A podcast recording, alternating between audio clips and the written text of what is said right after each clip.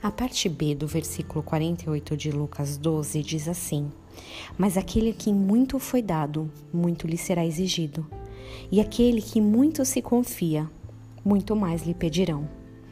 O cinema também já utilizou essa frase com outras palavras. No caso, Peter Parker, o Homem-Aranha, tem uma conversa com seu tio, em que o tio ressalta isso. Grandes poderes vêm com grandes responsabilidades. Pois é, quando pensamos nesses versículos de Lucas, logo, logo a gente imagina que a cobrança será maior para aqueles que têm mais.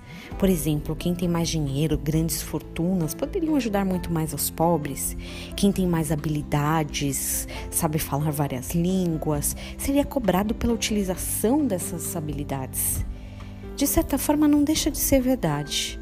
O problema é que geralmente a gente se coloca no grupo daqueles que não receberam tanto assim, né? Sempre que eu particularmente penso nesse texto, me vem à mente recursos físicos e habilidades.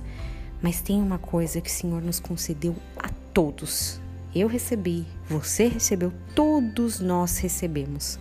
Alguns terão mais, outros um pouco menos, mas o fato é que todos nós temos tempo. E não estou falando das inúmeras obrigações que você colocou na sua agenda.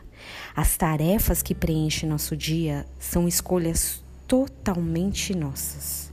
E às vezes a gente confunde a quantidade de tarefas que a gente colocou para fazer naquele dia com a falta de tempo. Se você fizer uma conta bem básica, aí na sua calculadora mesmo, você vai descobrir quantos dias você já viveu até aqui. 365 vezes a quantidade de anos que você tem. Na internet tem sites e aplicativos que calculam isso em dias, minutos, segundos e etc. Eu, por exemplo, já vivi 13.518 dias. Uau! É bastante, né? Se você nasceu nos anos 2000, por exemplo, já viveu aproximadamente 7.300 dias. Se você nasceu em 1970, 18.265 dias aproximadamente. É, pensando por esse ângulo, tenho a impressão de que muito nos foi dado. E talvez logo chegue um dia de prestar contas. Que você tenha um dia muito abençoado, utilizando muito bem o seu tempo na presença do Senhor.